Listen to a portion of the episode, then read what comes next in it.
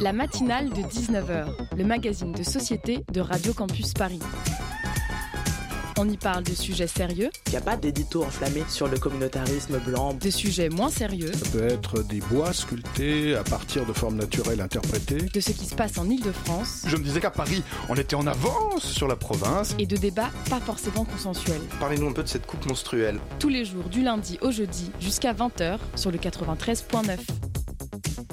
Saviez-vous que les libéraux pouvaient faire preuve d'humanisme? Euh, On dirait pas comme ça que les entreprises françaises qui profitent de ce modèle économique euh, exportent autre chose que des armes en Égypte ou encore que le gouvernement français qui prône ce modèle puisse exporter autre chose que Manuel Valls à Barcelone. Et pourtant, il s'avère que le libre-échange n'est pas seulement l'intermédiaire de l'avènement des ultra-riches et du réchauffement climatique. Non, non, non, non, non, non, non. Il permet aussi de partager des choses, par exemple la démocratie. En effet, Emmanuel Macron ainsi que d'autres dirigeants européens a reconnu Juan euh, Guaido, le chef du Parlement au Venezuela, comme président du pays par intérim pour qu'il puisse organiser de nouvelles élections présidentielles. Cette reconnaissance est la conséquence d'un ultimatum posé au, au président vénézuélien actuel, Nicolas Maduro, pour qu'il organise de nouvelles élections. Le président a d'ailleurs tweeté euh, sur le sujet, le président français, Les Vénézuéliens ont le droit de s'exprimer librement et démocratiquement. Oh, quel humaniste ce Macron. Oh, quelle fierté de voir ce duc du Touquet imposer, étendre, étendre les mérites de sa démocratie à des pays moins développés que le sien. Et ce n'est pas la première fois qu'il se prête à, cet exercice d'exportation de la démocratie à l'étranger. Il a déjà rencontré euh, les défenseurs d'ailleurs des droits de l'homme égyptiens pour les prévenir des dangers autoritaires qui y règnent euh, dans ce pays. Sans mentionner le fait que la France est le premier exportateur d'armes en Égypte euh, qui sert la répression là-bas, mais peu importe, c'est l'intention qui compte. De quoi remettre à leur place les différents détracteurs du président de la République qui veulent le destituer, qui veulent instaurer un référendum d'initiative citoyenne, alors que Manu, il a quand même été élu démocrate pratiquement euh, pour des raisons euh, hyper démocratiques en plus, comme, euh, comme bon, il a été élu, quoi, et c'est vrai, c'est bien connu que la démocratie est à l'Elysée, ce que l'immigration est au ministère de l'Intérieur. Elle est bienvenue, mais seulement chez les autres.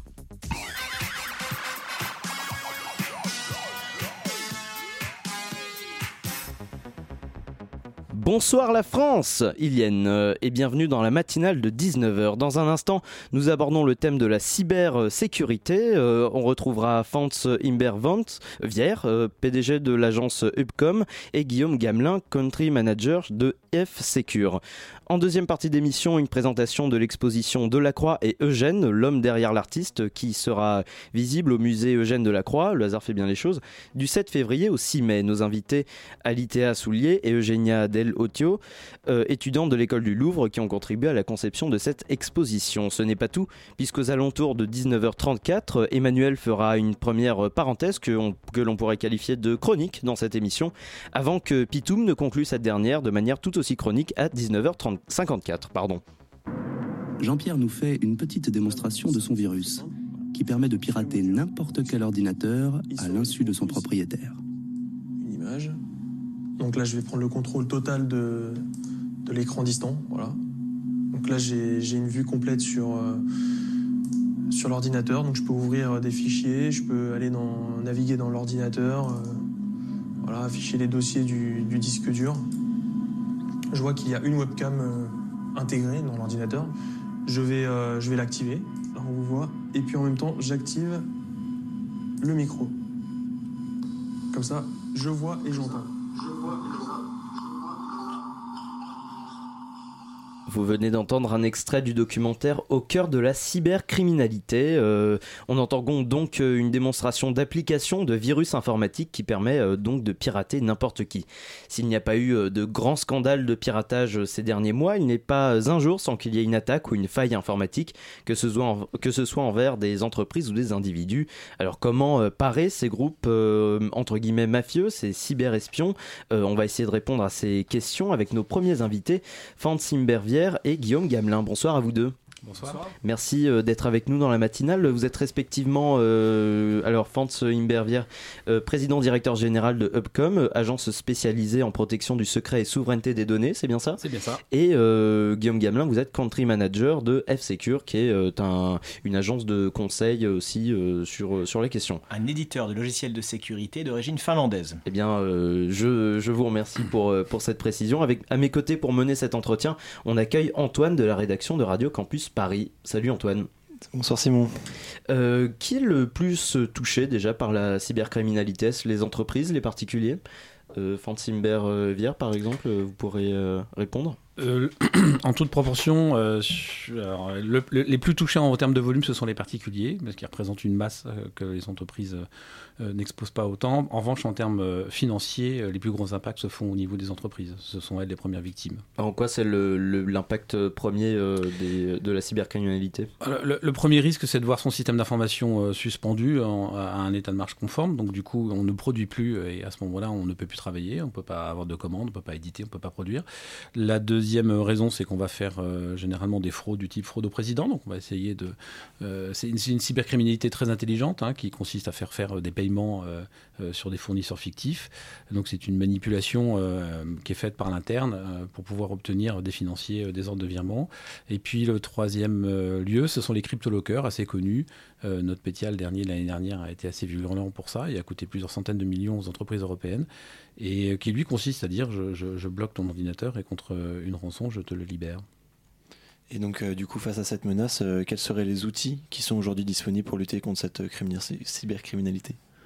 Alors il y a un outil technologique mais mon camarade de gauche en parlera euh, mieux que moi. Le, premier, après. le premier outil, euh, il est humain en fait. C'est 99% du risque d'exposition et de la conséquence de l'attaque cyber.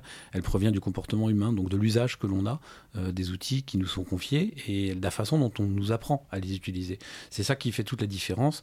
vous avez des États-nations qui qui ont une culture euh, du risque qui est beaucoup plus élevée que la nôtre, qui n'ont pas, pas plus d'outils que nous, mais qui sont beaucoup moins exposés que nous. Donc c'est vraiment la preuve que c'est le comportement et la façon dont on se sert d'un outil qui va déterminer son exposition. Et ça revient en particulier aussi qui ne mesure peut-être pas assez euh, les risques euh, liés à la cybercriminalité? Alors là, je vais pas me faire des copains, mais sur le particulier, tout le système du monde numérique aujourd'hui est conçu pour que le particulier ne se soucie pas de sécurité. La raison est simple, c'est qu'on a besoin de savoir ce que fait en toute transparence le particulier dans ses usages, parce que c'est ça qui va permettre de pouvoir faire du ciblage publicitaire, etc. Et puis, euh, même euh, sur euh, des pays un peu plus dire, symboliques que les nôtres, comme la Chine, va permettre de faire une traçabilité des comportements des usagers ou faire de la manipulation, comme on a vu avec la dernière élection américaine. Euh, donc le but du jeu, c'est d'utiliser les outils en transparence. Donc si on dit transparence, il n'y a pas de sécurité. Un État a besoin de renseignements. Si vous bloquez tout, vous verrouillez tout. Justement, les Finlandais permettent de le faire. Et bien à ce moment-là, il n'y a plus de renseignements. Si il n'y a plus de renseignements, vous mettez en péril la souveraineté d'un État. Donc le système, il est conçu pour que d'une part, le GAFAM puisse se nourrir de votre activité, parce que ça vaut de l'argent. Cette, euh, cette consommation que vous faites à l'insu du plein gré, si je puis dire, euh, elle est rémunératrice pour eux, même si vous n'achetez pas vous leur faites gagner de l'argent. Et euh, en plus de ça, au niveau économique et industriel, euh, ça permet aussi d'avoir une transparence des échanges et donc ça permet de voir et de surveiller ce qui se passe. Et donc là, du coup, on parle des GAFAM, mais est-ce que les petites et moyennes entreprises sont aussi touchées par euh, cette cybercriminalité elles sont beaucoup plus touchées que les grosses, hein, parce que les grosses ont des moyens pour se protéger, elles ont euh, des gouvernances, elles ont euh, de la prévention, elles ont des outils, elles ont des méthodes, et puis généralement les gouvernements aussi qui les accompagnent pour ça. En revanche, les petites et les moyennes sont, elles, euh, particulièrement exposées, parce que leur métier, je prends un logisticien, c'est de livrer des cartons, c'est pas de faire de la cybersécurité de son système d'information, donc ça devient un problème complètement secondaire, qui génère généralement des investissements lourds, et sur lequel le, le retour sur investissement est très faible. Donc c'est quelque chose que l'on va faire généralement le plus tard possible et généralement, euh, pour beaucoup d'entre eux, trop tard. Et justement, pour se protéger de la cybercriminalité, Guillaume Gamelin, euh, ce sont euh, des, logiciels, des outils pour lutter contre la cybercriminalité que vous proposez. quels sont les, types d'outils que propose F-Secure? Déjà la première chose, je rejoins Franck quand il, Franck, excuse-moi, quand il, quand il parle d'éducation utilisateur, c'est vraiment hyper important. Et avant d'utiliser des outils, il y a, quand même des, choses simples à, effectuer. On parlait tout à l'heure de Petya ou de WannaCry, des, euh, des noms de ransomware que vous connaissez bien et qui ont euh, euh qui ont été, euh, on va dire, mis à jour il y a, un an et demi. C'était en, en, en, mars 2017, je crois. Et donc, aujourd'hui, ces types de ransomware exploitent des vulnérabilités qui sont présentes dans les systèmes d'information. Et avant de parler d'outils qui vont être plutôt réactifs, on va parler de sécurité proactive.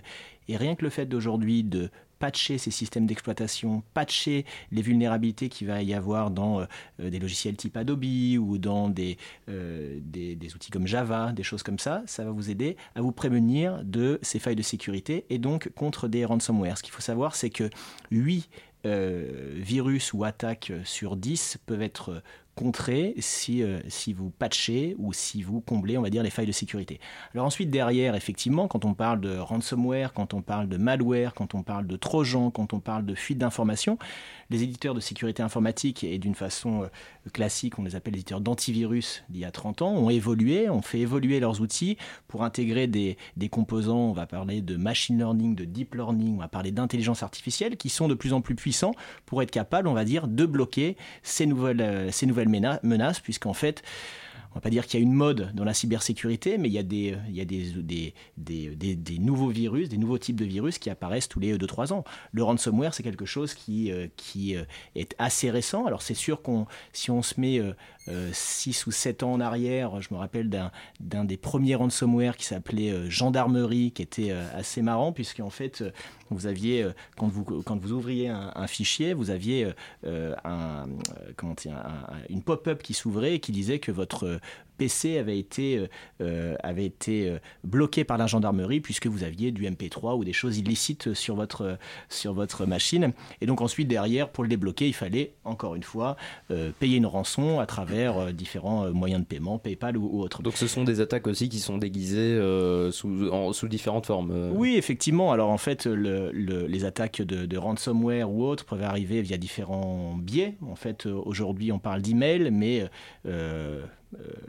ensuite, les, menaces évoluent et les différentes techniques de, euh, d'infection évoluent. Et aujourd'hui, on peut surfer sur un, site, euh, sur un site web et se faire infecter. Donc aujourd'hui, une des choses les plus importantes, c'est d'avoir un anti-malware en général, un système de protection qui soit euh, le plus à jour possible sur les machines. Et sur tout type de machine, puisqu'on peut rentrer dans le débat, moi je suis sur Mac et moi sur PC, il y en a moins, j'ai un, un, iPhone, j'ai un Android.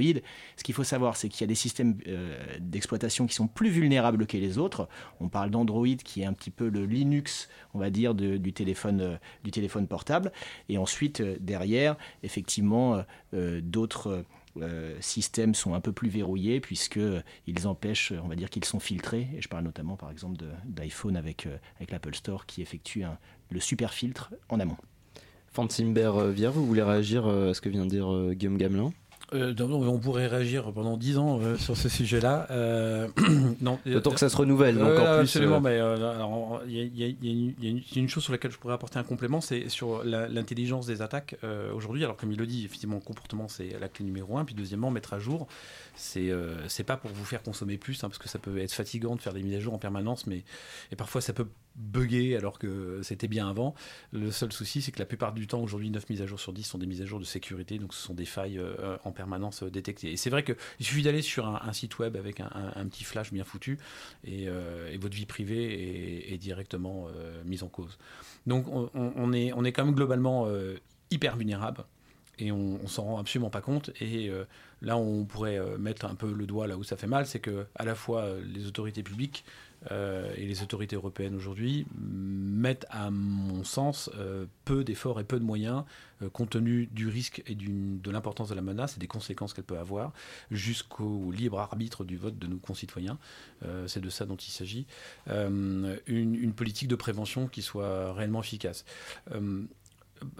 Le, Big Four PwC avait informé qu'on perdait à peu près 3 trillions de dollars d'ici les 4 prochaines années dans le risque cyber. C'est assez significatif, hein, c'est la dette de la France. Donc du coup, il y, a une sensibilisation en tous les cas qui devrait être un peu plus accrue. votre radio est une démarche de sensibilisation déjà. On invite à faire des mises à jour. C'est peut-être un, bon message passé aujourd'hui. Et puis à prendre un bon antivirus derrière, c'est pas mal non plus.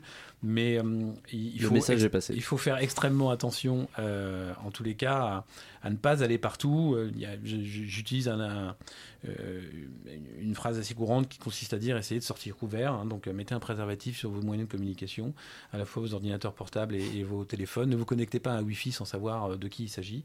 Et si vous ne savez pas de qui il s'agit, bah, à ce moment-là, essayez d'être couvert. Eh bien, on va revenir là-dessus dans un court instant. Vous restez avec nous, Fantine Bervière et Guillaume Gamelin. La matinale revient juste après une pause musicale.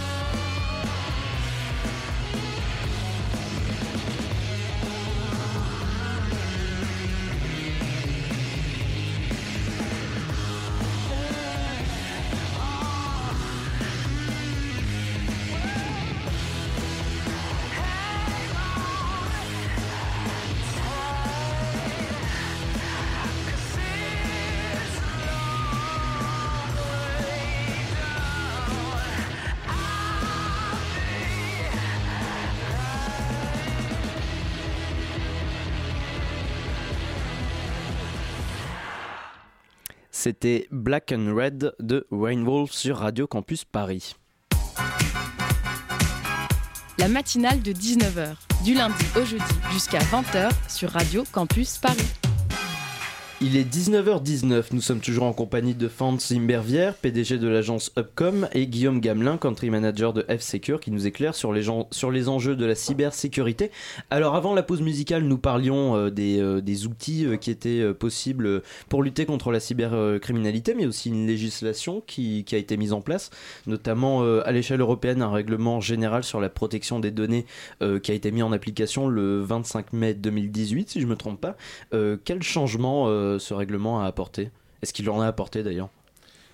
Euh, alors oui, oui, oulala, il a apporté beaucoup de changements. Euh, D'abord, c'est depuis, euh, depuis que l'Europe est Europe, euh, depuis 1969, je crois que c'est la première euh, loi citoyenne européenne, au sens qui protège l'intérêt privé de chaque citoyen européen ou des ressortissants ou des euh, résidents en Europe. C'est une loi qui est extraterritoriale, c'est important parce qu'elle elle, elle, elle, expose, cette loi est exposée au niveau européen, mais également en dehors de la zone européenne, puisqu'elle concerne tous les citoyens ou ressortissants de l'Union européenne. Et ce qui fait que pour la première fois aussi, euh, l'Europe se dote d'une loi un peu impérialiste, comme les Américains ont l'habitude de le faire, et euh, qui permet aujourd'hui à l'Europe euh, d'aller poursuivre en Chine, en Israël, en Inde, en Argentine, une entreprise qui aurait violé le traitement de données nominatives appartenant à un ressortissant ou à un citoyen européen.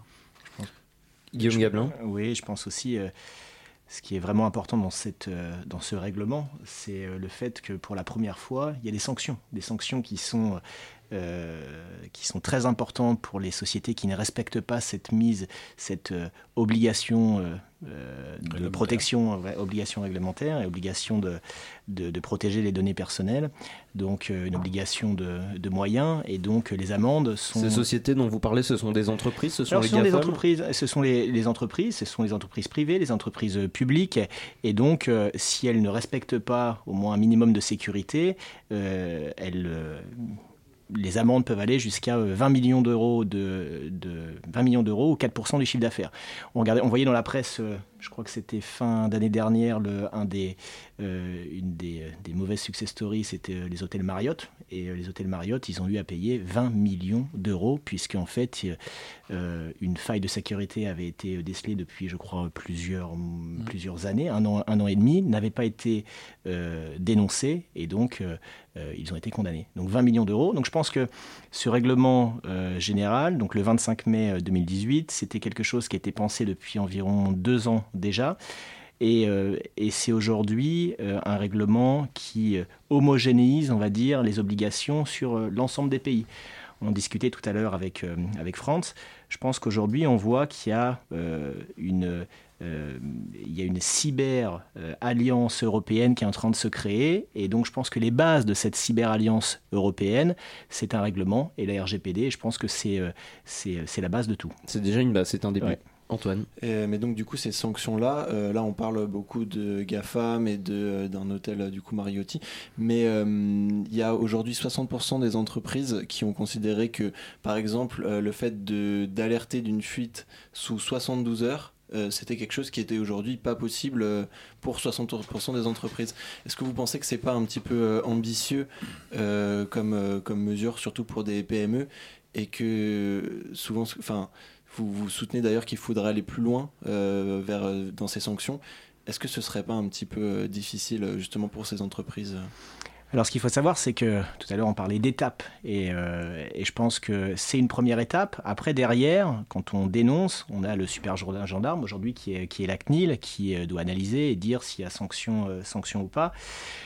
Je pense qu'aujourd'hui, après, on va peut-être être un peu plus indulgent avec des, plus petites sociétés et un peu plus sérieux avec, avec les grosses, comme euh, France disait tout à l'heure. C'est vrai que les grosses structures ont les moyens, on va dire, d'être conformes à ce, règlement, ont investi beaucoup d'argent dans des sociétés de conseil qui ont mis en conformité, mais pas simplement qu'en termes de, en termes de solutions de protection euh, pour acheter nos solutions ou, les autres, mais également en termes de process. Il y a également des obligations euh, d'avoir un DPO, un, Data Privacy Officer, qui va être garant, on va dire, euh, du, respect de ces obligations et qui, lui, aura effectivement euh, l'obligation de détecter, en tout cas de, dénoncer à la CNIL dans les 72 heures la fuite d'informations.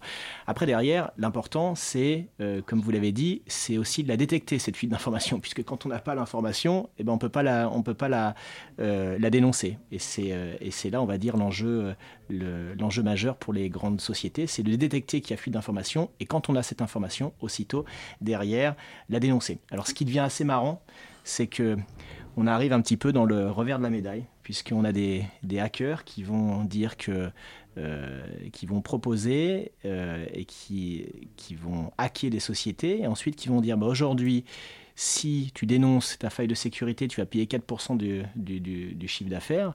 Aujourd'hui, moi, tu me payes uniquement pour 2% et, je, entre guillemets, je m'écrase. Et, euh, et à ce moment-là, euh, la société a gagné 2% d'amende. Je vais compléter le principe sur les PME ou les TPE françaises pour qui cette obligation peut être extrêmement contraignante. Alors c'est un problème de culture en fait. hein. Si, on, si on endosse dans nos gouvernances euh, euh, automatiquement, lorsqu'on se fait euh, attaquer, enfin défoncer sa porte, on a l'habitude d'appeler la police. Et bien aujourd'hui, quand on se fait défoncer ses données, si je puis dire, on va avoir l'habitude d'appeler la CNIL. Donc c'est un problème de culture, ça va s'instaurer dans le temps. Si ça peut être extrêmement contraignant, au demeurant, c'est absolument nécessaire, puisqu'aujourd'hui le, le- le monde numérique a une révolution qui est de l'ordre de 90 jours à peu près en ce qui concerne les technologies euh, d'attaque. Et euh, dès lors qu'une donnée est volée, euh, c'est une question vraiment de, temps euh, pour qu'elle devienne nuisible euh, et qu'elle soit utilisée euh, d'une manière as- assez malveillante et malheureusement euh, assez efficace. Donc je pense que la loi, elle est, plutôt bien faite. C'est juste que peut-être on n'accompagne pas comme il faudrait euh, les entreprises pour les aider effectivement à intégrer cette culture. Mais il faudra du temps pour que ça se mette en place. J'ai eu une discussion avec un jour avec un procureur qui m'a dit non, non, mais alors nous, nous on va, va pas s'inquiéter. Il y, a, dans le principe de la loi ce qu'on appelle euh, le- l'opt-out, qui consiste à dire euh, j'ai le droit de rectification ou d'effacement de mes données. Nous, ce, ce qui nous intéresse, c'est au moins de vérifier que l'entreprise euh, par rapport à l'article 32, qui est l'obligation de sécurisation, n'est pas un système d'information obsolète, puisque aujourd'hui on parlait des patchs tout à l'heure. Mais une entreprise qui ne patche pas aujourd'hui, elle n'a plus le droit de le faire sur un système qui héberge des données nominatives. Elle doit le faire. Donc un, ordinateur qui n'est plus sous maintenance ou un logiciel d'exploitation qui n'est plus maintenu, ça, ça devient complètement interdit. Donc ça incite à la consommation, certes, mais au moins ça permet de maintenir un minimum de sécurisation. Au même titre qu'on n'a pas le droit de rouler avec une vieille bagnole qui passe pas le contrôle euh, technique, eh bien aujourd'hui on n'a pas le droit de gérer des données nominatives avec un ordinateur complètement euh. Et malheureusement, ça existe encore dans les PME ou euh, dans le milieu hospitalier, des, des, secteurs qui souffrent, euh, qui souffrent aujourd'hui. On va retrouver encore de l'XP, du 2000 et donc des systèmes d'exploitation qui ne sont même plus maintenus par, euh, par Microsoft. On parlait tout à l'heure de, de WannaCry. WannaCry, c'était euh, une faille qui s'appelait Eternal Blue et à, la vue, on va dire, de, de, ce, de ce virus qui, a, qui, a, fait tellement de malheur, aujourd'hui, bah, Microsoft avait sorti exceptionnellement un dernier patch sur XP pour, bloquer cette faille de vulnérabilité. Mais sinon, euh, aujourd'hui, malheureusement, on voit encore beaucoup de, systèmes obsolètes qui sont, euh, qui sont utilisés. Alors sur euh, la question de la, de la protection des données et de la lutte euh, contre la cybercriminalité, pour, euh, pour protéger le, le secret des affaires notamment, c'est des questions qui entrent en compte. dans Est-ce que il n'y a pas un risque aussi de, de perturber la transparence des entreprises, de mettre en danger éventuellement le travail que font les lanceurs d'alerte, ces choses-là? Est-ce que vous avez... Ah, c'est un autre sujet, ça. C'est c'est un autre sujet C'est un autre sujet. la, la- la- fameuse petite loi Macron sur la protection du secret des affaires, effectivement, elle, bride euh, littéralement euh, les capacités aux lanceurs d'alerte de pouvoir euh, exposer un risque lorsqu'il est avéré, en toute impunité, si je puis dire, et en mettant en avant non pas le principe de l'intérêt général, mais le principe de l'intérêt de l'entreprise, en fait, par définition. Alors, je, serais un labo pharmaceutique ou un gros industriel de l'engrais, forcément, cette loi, elle m'intéresse beaucoup. Et, à l'inverse, je suis un journaliste, c'est une, loi assez liberticide sur le fond par rapport à, ce sujet que vous exposez, mais c'est plus un débat politique au bout d'un moment que, euh, qu'autre chose. C'est pas vraiment une loi euh, qui va impacter la donnée nominative en soi. La RGPD fait super bien le boulot pour ça. Justement, donc euh, le, des législations comme la RGPD euh, permet aussi de, de maintenir une forme de, de transparence sur le secret des affaires. Enfin, Non, la RGPD, elle protège la donnée nominative, Oui, elle ne protège pas le secret des affaires. Euh, par contre, elle oblige les entreprises à se mettre dans un niveau de technologie à jour, euh, et par du coup, ça les renforce naturellement contre la cybercriminalité euh, mafieuse ou organisée ou étatique en vue de l'espionnage industriel. Donc, c'est une, une pierre de coups, si je puis dire, c'est qu'on va protéger le fichier client, le fichier de prospection, etc. On va plus pouvoir en faire n'importe quoi. C'est aussi une loi qui interdit de les vendre à l'étranger, de traiter ces données en dehors de la zone Schengen, etc. Mais euh, en ce qui concerne la protection des affaires, euh, la, loi sur la, révélation du secret euh, des, des affaires est une loi en soi qui effectivement ne défend pas l'intérêt général en tous les cas du public. donc qui finalement est à part. Qui finalement Qui autre problème. finalement est à part. Eh bien, euh, merci beaucoup, euh, Francine Bervière et Guillaume. Euh. Francine- Ah ouais, ouais. On va y arriver. On, on va y arriver au bout d'un moment. Euh, merci Francine Bervière euh, d'avoir été au micro de la matinale ainsi que Guillaume Gamelin. Euh, donc euh, je, je rappelle qu'on peut retrouver éventuellement des informations sur euh, F-Secure et Upcom sur, sur les réseaux si jamais il y a des, gens qui veulent euh, se renseigner sur, euh, Voilà. sur euh, la lutte, euh, sur, la, sur la façon de se protéger euh, contre la cybercriminalité. Euh, Voilà. Merci beaucoup. Euh, tout de suite une pause musicale. Vous écoutez la matinale de 19h. Y'a rien de pire que d'être limité, c'est vrai. Yeah, yeah, yeah. Y'a rien de pire que d'être limité, c'est vrai. Quand t'es limité, ça prend la tête, tu cherches des solutions aux problèmes, ça saoule en. Ça veut dire parfois la colère aide, que la misère aide. Je vais sortir du trou sans ton aide. Au matin, je m'éveille et puis la thune me dit au revoir l'ami. Courir après elle, ça me freine, ça me rend triste et je dors mal la nuit. Bien sûr, c'est à travers la musique que j'existe. Quand des coups de mes pistes, je me sens fort, je me sens plus qu'optimiste. Je suis comme Héraclès, je marre des couilles, je quitte, je laisse la chaise. Et je pars à la chasse, tu m'attrapes, je m'échappe. Tu frappes et je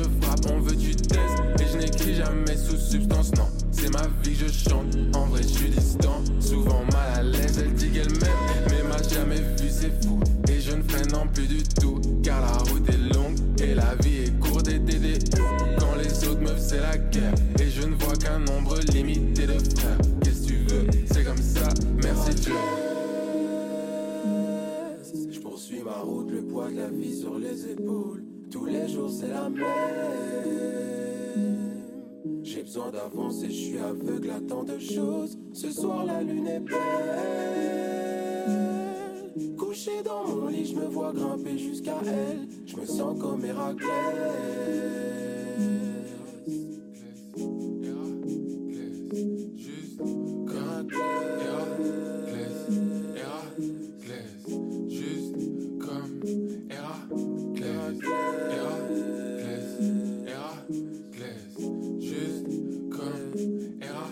Pense à toi presque tous les jours. En vrai, tous les jours. Quand on faisait la guerre, quand on faisait l'amour. Mon amour, elle a besoin de mon numéro. Ouais, ouais. Moi, j'ai besoin de ton aide. Car le boulet gros, mais l'océan assez grand et puis maintenant qu'il me faut les billets faire. Sois patient, s'il te plaît. Je sais qu'on va le faire. J'ai dit on va le faire. Mon gars pas comme ces négros, pas comme moi. Non non non, je peux l'apercevoir dans leurs beaux yeux et dans le noir. J'ai vu clair. Seigneur préserve mon cœur. Oh mon Dieu, prends ma peine. Tout ce que je veux c'est la paix. Je suis anxieux sans arrêt. L'objectif c'est d'être le plus libre possible. Rester le plus libre possible, c'est l'objectif. Et à eux, puis à moi. Et mes chaînes, trop dures à briser, se trouvent dans ma tête.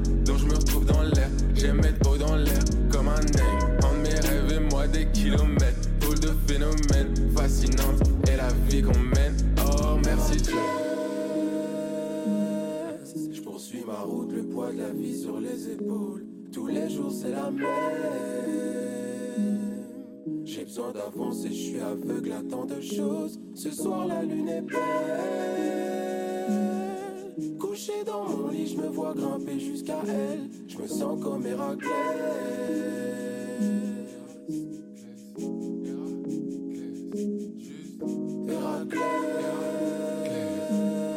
Je poursuis ma route, le poids de la vie sur les épaules. Tous les jours, c'est la même.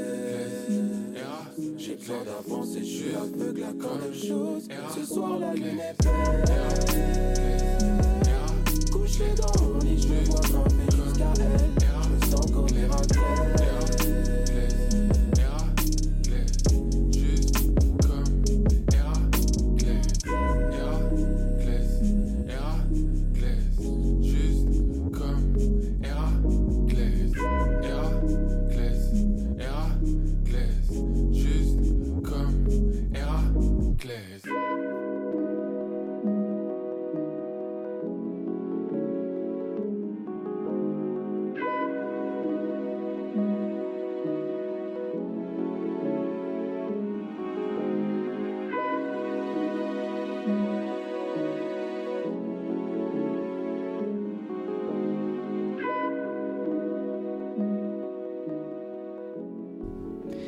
Héraclès de Moka Boca sur Radio Campus Paris, il est 19h34.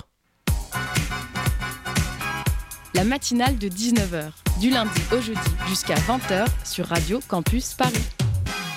Nous sommes en direct jusqu'à 20h sur le 93.9 et il n'est pas sans rappeler que nous sommes lundi, jour qui, su- qui succède au dimanche, euh, qui lui-même succède au samedi. Hasard du calendrier, samedi c'est gilet jaune et ce serait quand même fou que tu en parles maintenant. Emmanuel, euh, bonsoir à toi. Bonsoir, eh bien non, Simon, je ne parlerai pas aujourd'hui de Gilets jaunes. un lancement, Eh oui. euh, pour rien, d'accord, Voilà, formidable. c'est- C'était pour rien, donc je ne parlerai pas aujourd'hui de Gilets jaunes, mais d'un autre genre de vêtements pour éclairer le triste monde tragique dans lequel nous nous débattons en tant qu'acteurs ou spectateurs depuis plus de trois mois. Non, le vêtement qui a attiré mes yeux et ma colère n'a pas été un gilet jaune, mais bien une chemise noire. Mais commençons par le contexte. C'était il y a deux mois. C'était jour de manif, c'était jour de colère et donc jour de couleur. Bref, c'était un samedi comme un autre lors de ces trois derniers mois en Macronie. La France des ronds-points faisait tournoyer ses revendications et le pari râleur, contradictoire et néanmoins politisé, n'en déplaise à nos mauvais maîtres, battait le pavé sous le froid et la pluie contre les humiliations, les grandes et les petites, même si ces dernières semaines nous ont appris qu'en matière d'humiliation, il n'en existe jamais de petites. Je vous parle d'un temps que les moins de deux mois ne peuvent pas connaître, du début de cette révolte, si difficile à définir et donc à récupérer, quand les mutilations policières n'étaient pas encore devenues le ciment de toutes les indignations. La France grondait donc, et moi, moi, eh ben, moi j'étais chez moi, dans mon canapé, inconfortablement calé entre mon apathie et ma mauvaise conscience. Enfin, je ne manifestais pas. Je ne manifestais pas par inertie, par manque de tradition familiale, par paresse, par peur peut-être de prendre un des doudous en plastique du gouvernement sur le coin de la tronche, par malaise aussi, sans doute, face à un mouvement dans lequel je ne me reconnaissais pas encore tout à fait. Bref, je m'apprêtais à calmer ma gêne en allant m'acheter à manger. Voilà, sous la forme d'un burger, mais un burger bio, s'il vous plaît. C'est-à-dire qu'on peut être un citoyen passif, mais avoir des valeurs quand même. Hein. On se rassure comme peut, surtout. Je me suis donc rendu dans une de ces échoppes, offrant la promesse rassurante d'être aussi éloigné que possible dans son fonctionnement des usines à bidoches synthétiques. À un détail près, cependant. Dans cette échoppe, tous les employés devaient porter, enfin doivent porter un uniforme, une petite blouse verte, forcément verte, censée prouver une viande plus saine et incidemment un management plus humain. Le genre de petite coquetterie discutable, trop voyante pour être tout à fait honnête, mais tristement banale, à laquelle je n'aurais à vrai dire pas fait attention si la personne chargée de ma commande n'avait pas été elle en chemise, la fameuse chemise dont je parlais au début. Et à vrai dire, j'aurais pas fait non plus attention à cette chemise si son porteur n'avait pas, sous mes yeux, parlé, ma foi, disons-le, comme à une merde, à l'un de ces dociles fantassins de la malbouffe. Délicat. La- voilà, tout à fait. L'attaque fut brève, le motif futile, la soumission du subalterne quasi immédiate et le ton du manager sec et grossier de celui qu'ont de tout temps utilisé les mauvais chefs pour faire taire la piétaille.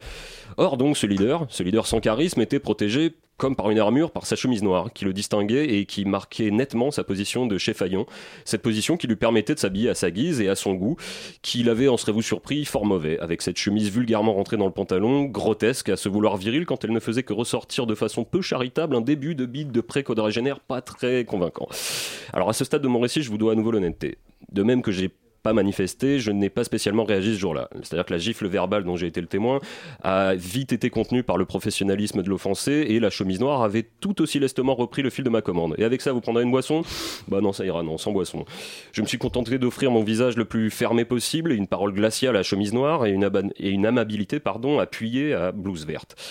Étant donné que je connais pas leur prénom. Il Mais ce manquait le- sont des surnoms fort sympathiques. euh, mais cela tout dit. à fait. En tout cas, moi, j'ai beaucoup de cœur sur Blues. Je l'embrasse. Hein, s'il s'il- s'il nous écoutait par le plus grand des hasards. Il me manquait le contexte de la scène. Peut-être ai-je surinterprété une tension passagère banale, propre à un rush typique dans le milieu de la restauration rapide. Peut-être aussi que cet employé savait ignorer ce genre de brimade grâce à une lucidité plus affûtée que celui qui ne se sentait exister qu'avec ce ton de petit caporal. Et peut-être n'avait-il tout simplement aucun besoin que j'étale ici mes états d'âme deux mois après qui ne lui auront été de toute façon d'aucune utilité. Mais peut-être également qu'il rentre chaque soir le dos un peu plus lourd d'une tension qui ne peut s'échapper nulle part à cause de types comme chemise noire. Alors bien sûr, ça fait beaucoup de peut-être. Cette chronique ne peut pas être une enquête fiable, ni ne se veut une manière de me dédouaner outre mesure. C'est simplement bah, un morceau d'esprit du temps, de l'air ambiant qui nous étouffe, l'instantané du spectacle de la violence intégrée qu'on observe chaque jour un peu plus tout en la voyant de moins en moins, alors qu'une autre chemise, bien blanche elle, mais doublée de tentations brunes portée par le premier des managers, j'ai nommé notre président général, ne cesse d'insulter l'idée qu'elle se fait du peuple à grand renfort de grands débats et de petites phrases de moins en moins off et de plus en plus officielles. Eh bien, euh, c'est un constat tout à fait euh, con- contestable, euh, constatable et contestable, effectivement. Merci beaucoup, Emmanuel, pour cette chronique.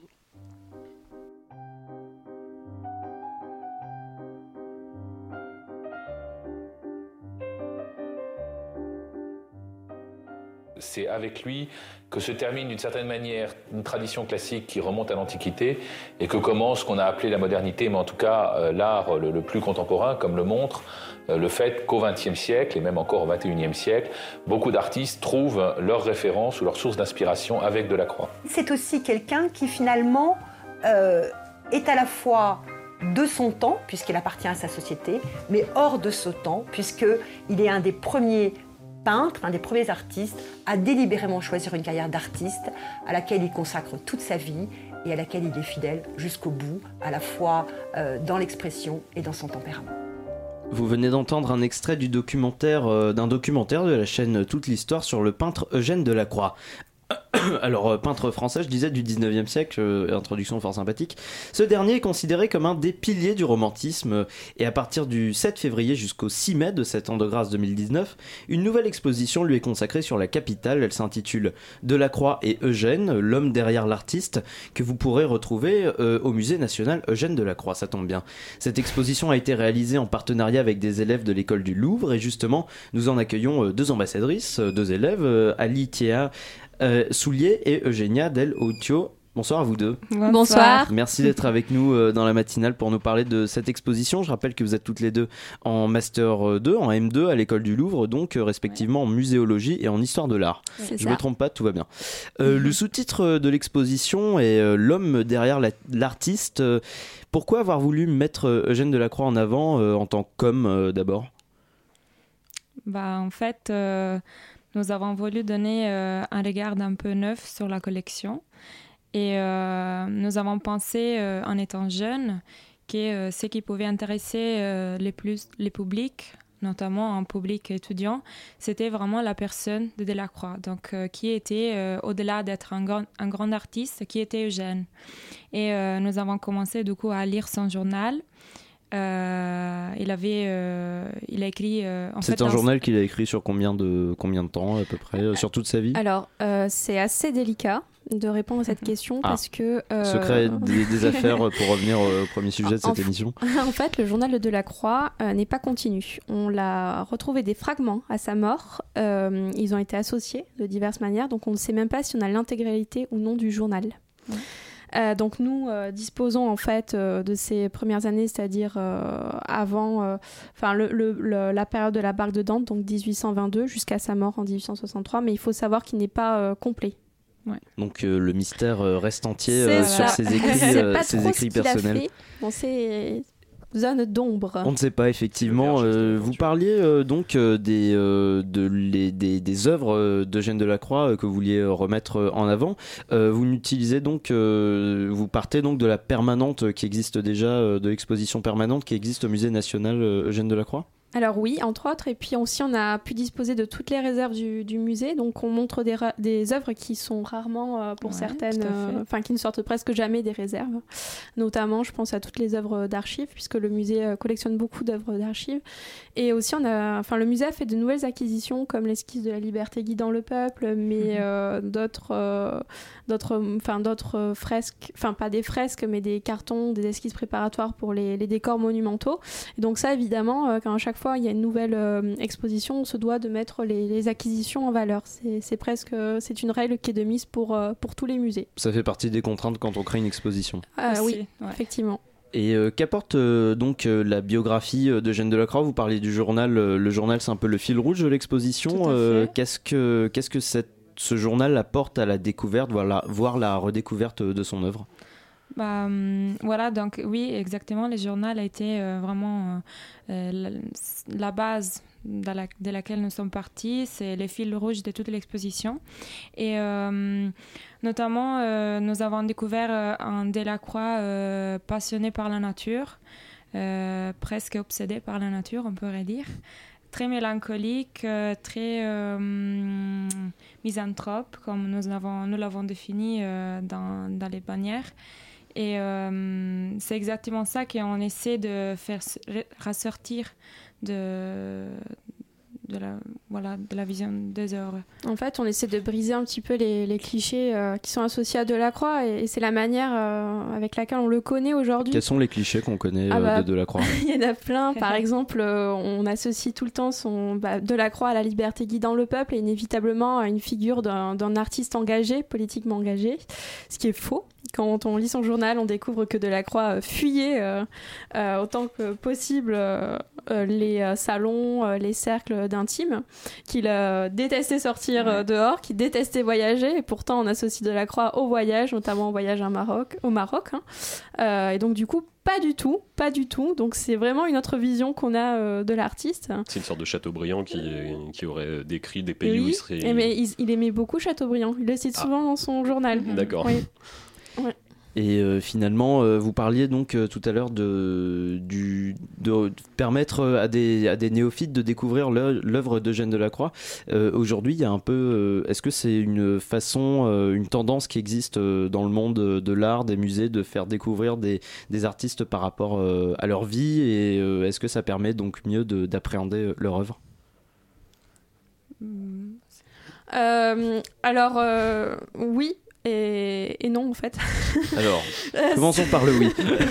Finissons par peut-être. Euh, oui, euh, au sens où euh, effectivement on a de plus en plus d'expositions monographiques, par exemple le Centre Pompidou qui met à l'honneur des- des artistes, et ça vaut souvent pour l'art contemporain puisqu'on a toujours l'idée d'un artiste d'exception.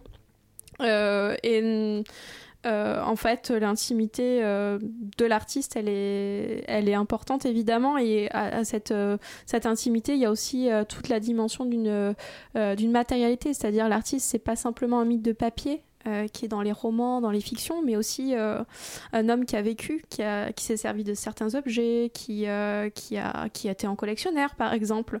Donc on, fait beaucoup plus attention à ce, ce genre de détails maintenant, qui en fait importait peu avant en histoire de l'art. Parce qu'on était resté sur le récit de l'artiste. hein. et là, on, on est un peu plus sur sa vie matérielle. Euh, et donc non, parce que enfin, Delacroix, c'est quand même un homme euh, qui a écrit dans son journal.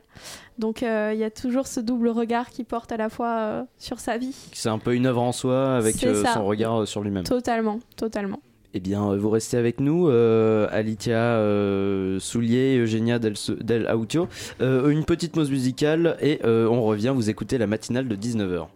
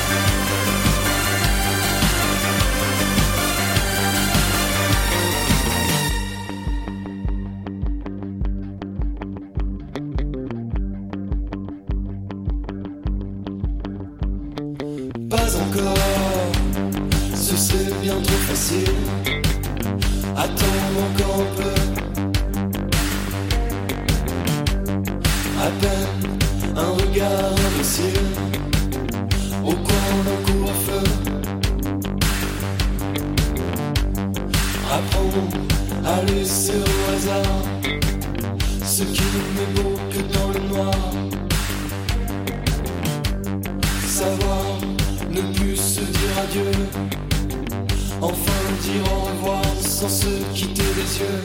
Je suis un cri d'amour et j'ai le diable au corps. Et j'ai le diable au corps. Vous venez de l'entendre, euh, il vient de le dire, c'était Diable au corps de Lothar sur Radio Campus Paris. La matinale de 19h sur Radio Campus Paris.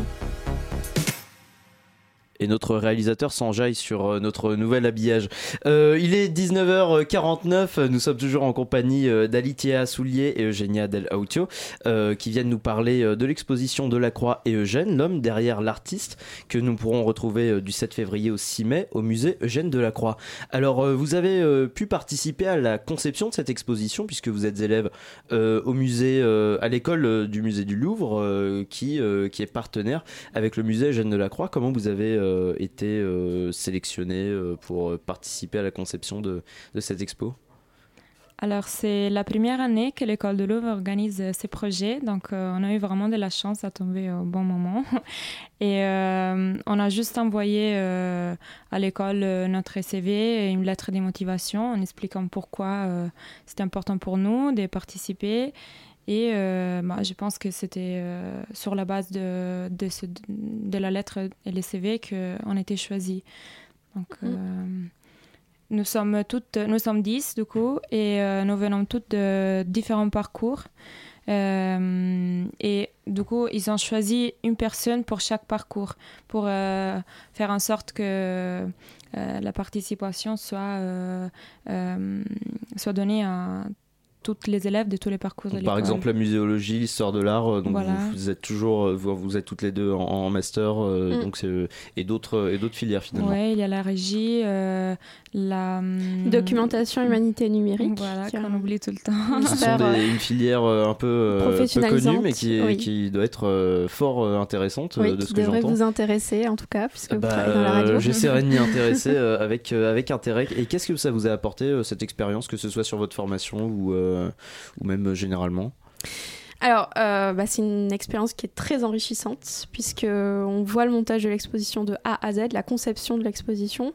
Donc, il y a tout le problème d'élaborer l'exposition, de la mettre en place, hein, et on a des contraintes euh, d'espace, évidemment, d'œuvre, et donc on doit faire avec. Donc, ça, demande une hyper créativité. En fait, on est obligé, euh, on a plein de contraintes et on doit quand même créer quelque chose qui est novateur avec tout ça. Donc, c'est vraiment un challenge. Et euh, aussi, la, la- ce que ça apporte, c'est euh, une dimension humaine aussi, très enrichissante, puisqu'on travaille en groupe, on travaille en synergie. On a plein de disciplines qui sont confondues, donc on peut échanger nos connaissances, euh, discuter, on a un rapport humain. euh, et puis même, on travaille avec les membres du musée euh, de, de Jeanne de la Croix. Donc on a aussi un échange professionnalisant. Donc c'est vraiment une expérience professionnalisante. C'est pas qu'un simple stage où on est vraiment euh, immergé en fait. Euh, et on est euh, un peu dans le scénario d'un conservateur qui doit monter son, son exposition, mais en même temps, euh, pas que d'un conservateur, que d'un- membre de régie qui doit aussi euh, prendre les mesures et disposer les œuvres. Donc ça, ça, nous, ça nous fait prendre conscience un petit peu de... euh, Prendre bah, de- conscience du métier. C'est ça. De ces métiers euh, donc euh, de la muséologie, euh, de l'histoire de l'art, tout, Ouais. tout, ce qui, tout ce qui est proposé à l'école du Louvre. donc vous avez certainement un site internet. Sur, la, sur la programmation, pour revenir à l'exposition de la Croix et Eugène, il y a une programmation qui est organisée dans le cadre de, de l'exposition. Est-ce que vous pouvez nous citer quelques, quelques dates Alors dans l'immédiateté, tous les pour, étudiants... Comme dernière question, ouais. Tous les étudiants doivent se rendre impérativement au vernissage le Au 7 vernissage. février. Le 7 février, tout à fait. Euh, C'est euh, à partir- 17h30 à 21h. Voilà, et c'est l'entrée est gratuite. Donc euh, l'intérêt du vernissage, c'est qu'on aura une visite en Primes avec euh, tous les membres euh, du musée, enfin tous les commissaires en tout cas, plus la conservatrice, enfin la- l'ancienne conservatrice Dominique de Fonréau, et aussi l'actuel conservateur du musée du, du Louvre, Jean-Luc Martinez. Donc c'est une opportunité à ne pas louper, d'autant que c'est gratuit. Ensuite, on a aussi des visites à la rencontre des commissaires. En fait, c'est, enfin, en fait, on se répartit des visites. Euh, pour, euh, pour expliquer le parcours, hein, euh, nous comment on l'a fait aux visiteurs. Donc il y en a une le 17 février.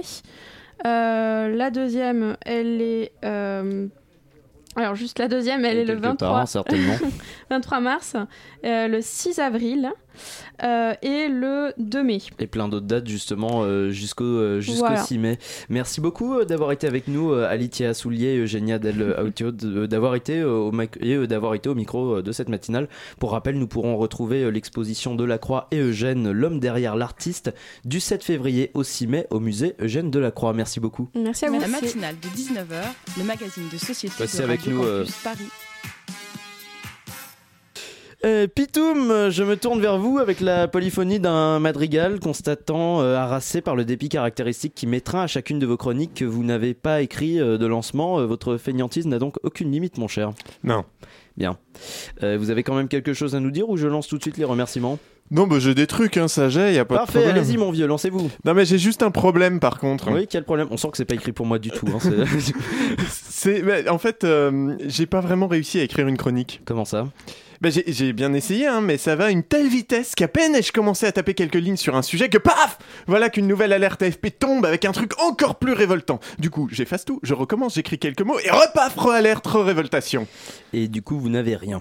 Mais si, si, non, mais si, en fait, j'ai même trop. J'ai de quoi tenir tout pièce détachée s'il le faut, en fait. Et Après, c'est scène ouverte, mais c'est pas grave. Ce ne Ah serait bah, scène pas ouverte, pour me c'est déplaire, pareil. euh, mais je n'aime pas le théâtre. Euh, heureusement, euh, nous avons des impératifs et vous, euh, plus que deux minutes à peine pour nous dire quelque chose d'intéressant à nos auditeurs. Vous pensez que c'est possible ou on continue ces bavardages plus vite qu'un héritage immobilier dans le 11e qui ne sont finalement que de bien médiocres euh, préliminaires à, une, à un, date, euh, un date Tinder à l'issue euh, certaine finalement? C'est compliqué les préliminaires chez vous, hein, oui, visiblement. ça se- ça s'entend. Non, non, c'est bon, je vais y aller. Mais du coup, plutôt que mes habituels jérémiades sur fond d'antimacronisme primaire et autres jeux de mots douteux, je vais vous faire mon Earth of Darkness à moi, hein, l'apocalypse d'un chroniqueur. Ce qui est discret chez vous, Pitoum, c'est votre modestie. Roulez, mon vieux, roulez. Bon, alors déjà, j'avais prévu de commencer par mon incipit habitu- habituel, hein, interpellant l'animateur avec véhémence, constatant non sans malice que Simon, ça fait beaucoup, louant sa barbe sporadique qui cache une bouche timide et qui s'appellerait au Kézak. Auditrice, aurais-je dit, un palpable spectre farfadet de mes fantasmes, mon vice. Et puis, telle une piètre pitié, j'aurais annoncé que nous sommes le premier lundi de février et, en une pitoyable tentative de zeugma, en dessous des normales saisonnières, et que sur le Facebook de la France, dans sa relation avec la démocratie, il y a écrit c'est compliqué. Et j'aurais dit bonjour.